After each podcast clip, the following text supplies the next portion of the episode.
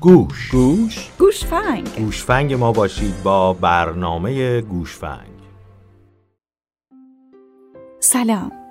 به یک گوشفنگ دیگه از رادیو آرینا خوش آمدید. در این برنامه به موضوع جا افتادن کودک مهاجر در مدرسه خواهیم پرداخت. با ما همراه باشید. شما مهاجرت کردید. شغل و زندگی جدیدی رو آغاز کردید. این خیلی هیجان انگیزه اما هنوز هم چالش های زیادی پیش روی شما است. یکی از مهمترین اونها کمک به جا افتادن کودک مهاجر در مدرسه و پذیرش زندگی و دوستان جدیده.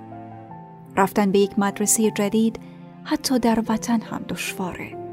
کودک باید با قوانین جدید، انتظارات، روش های تدریس و دوستان جدید آشنا بشه و این به معنی چند هفته یا چند ماه کار طاقت فرساست.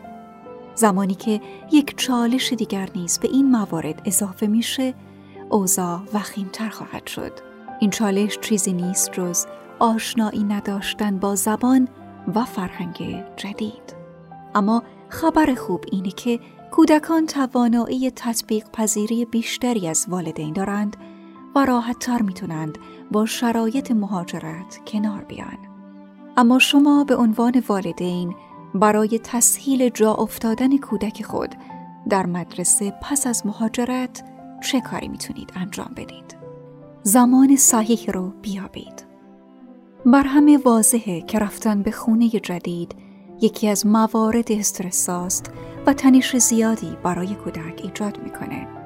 احتمالا اونقدر خوششانس باشید که چند هفته ای رو فرصت داشته باشید که اوضاع خونه رو سر و سامان بدید و با فضا آشنا بشید و بعد به محل کار خودتون برید و زندگی کاری خودتون رو آغاز کنید.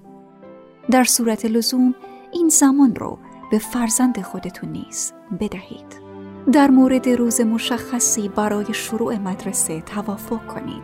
حتی اگه این روز با شروع ترم منطبق نباشه. و اجازه بدید کودک در خانه جدید به آرامش برسه پیش از آنکه با چالش آشنا شدن با مدرسه روبرو بشه.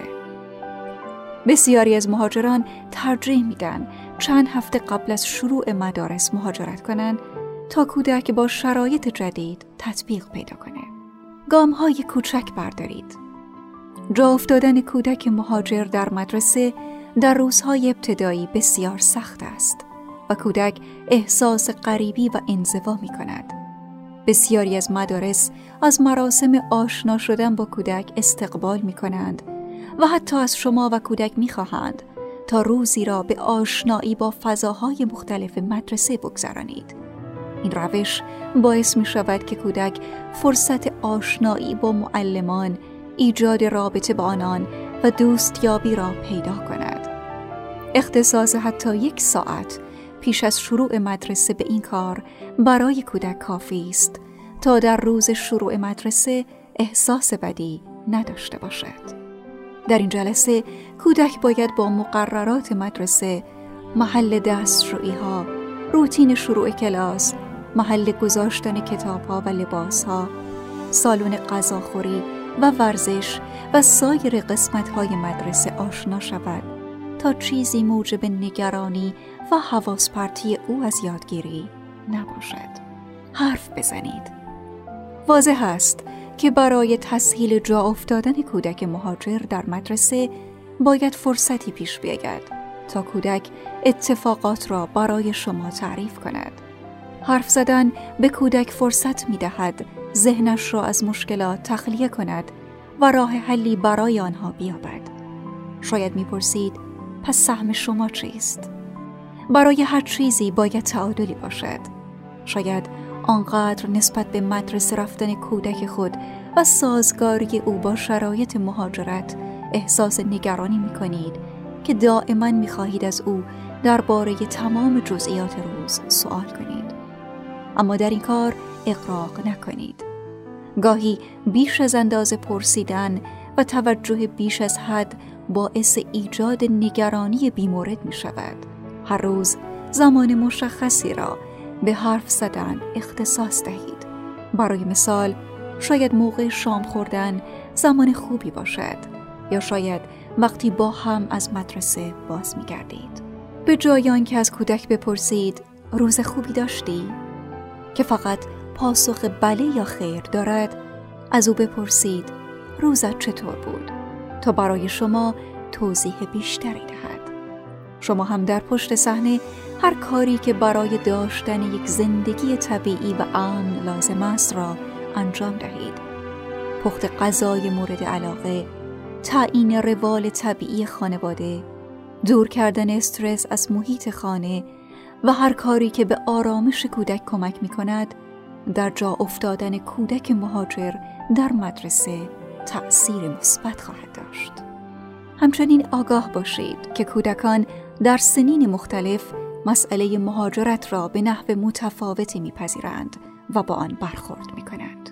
سن مهد کودک کودکان پیش دبستانی بسیار منعطف هستند زمانی که دوست پیدا کنند و بتوانند با آنها ارتباط برقرار کنند که با وجود اسباب بازی و مداد و نقاشی کار ساده است احساس شادی می کنند و به زودی با مدرسه کنار می آیند. سن دبستان. در سن دبستان نگرانی های کودکان بیشتر انتظایی است. شاید فکر می کنید آنها نگران زبان، دوستیابی و یادگیری هستند. اما آنها در واقع نگران چیزهایی هستند که باید در کیفشان باشد. زنگ تفریح چه اتفاقی میافتد؟ زمان غذا خوردن باید چه کار کنند؟ و اینکه آیا می توانند موقع کلاس به دستشویی بروند یا نه؟ برای کمک به جا افتادن کودک مهاجر در مدرسه در این سن باید به آنان کمک کنید. از همه سوالاتشان سر در بیاورد. با هم در مورد همه چیز تحقیق کنید. و پاسخ همه مسائل را بیابید. در سن دبیرستان جا افتادن در مدرسه کمی دشوارتر خواهد بود. در این سن فرد به خداگاهی بیشتری می رسد و حس استقلال بیشتری دارد. اگر مسئله مهاجرت جزء برنامه های از پیش تعیین شده زندگی شماست او را در کلاس های آشنایی با زبان ثبت نام کنید و به او در آشنایی با فرهنگ خارجی کمک کنید. فرزند شما در این سن کمتر مشکلاتش را با شما در میان می‌گذارد. بنابراین بهتر است تنها به او اطمینان دهید که در صورت لزوم از او حمایت می کنید و از دور مراقب او باشید. تغییر در رفتار عادات غذا خوردن خلق و خو و ظاهر نشانه وجود مشکل است. بنابراین هوشیار باشید. در این سن اگر به مشکلات فرزند خود بیتوجهی کنید مشکلات به سرعت به مسائل روانی و رفتارهای ضد اجتماعی تبدیل می شوند. اگر چیزی شما را نگران کرده است از مداخله کردن در آن نترسید ارتباط با وطن ارتباط با دوستان قدیمی به کودک احساس امنیت می دهد و به جا افتادن کودک مهاجر در مدرسه جدید کمک می کند و در پایان به خاطر داشته باشید.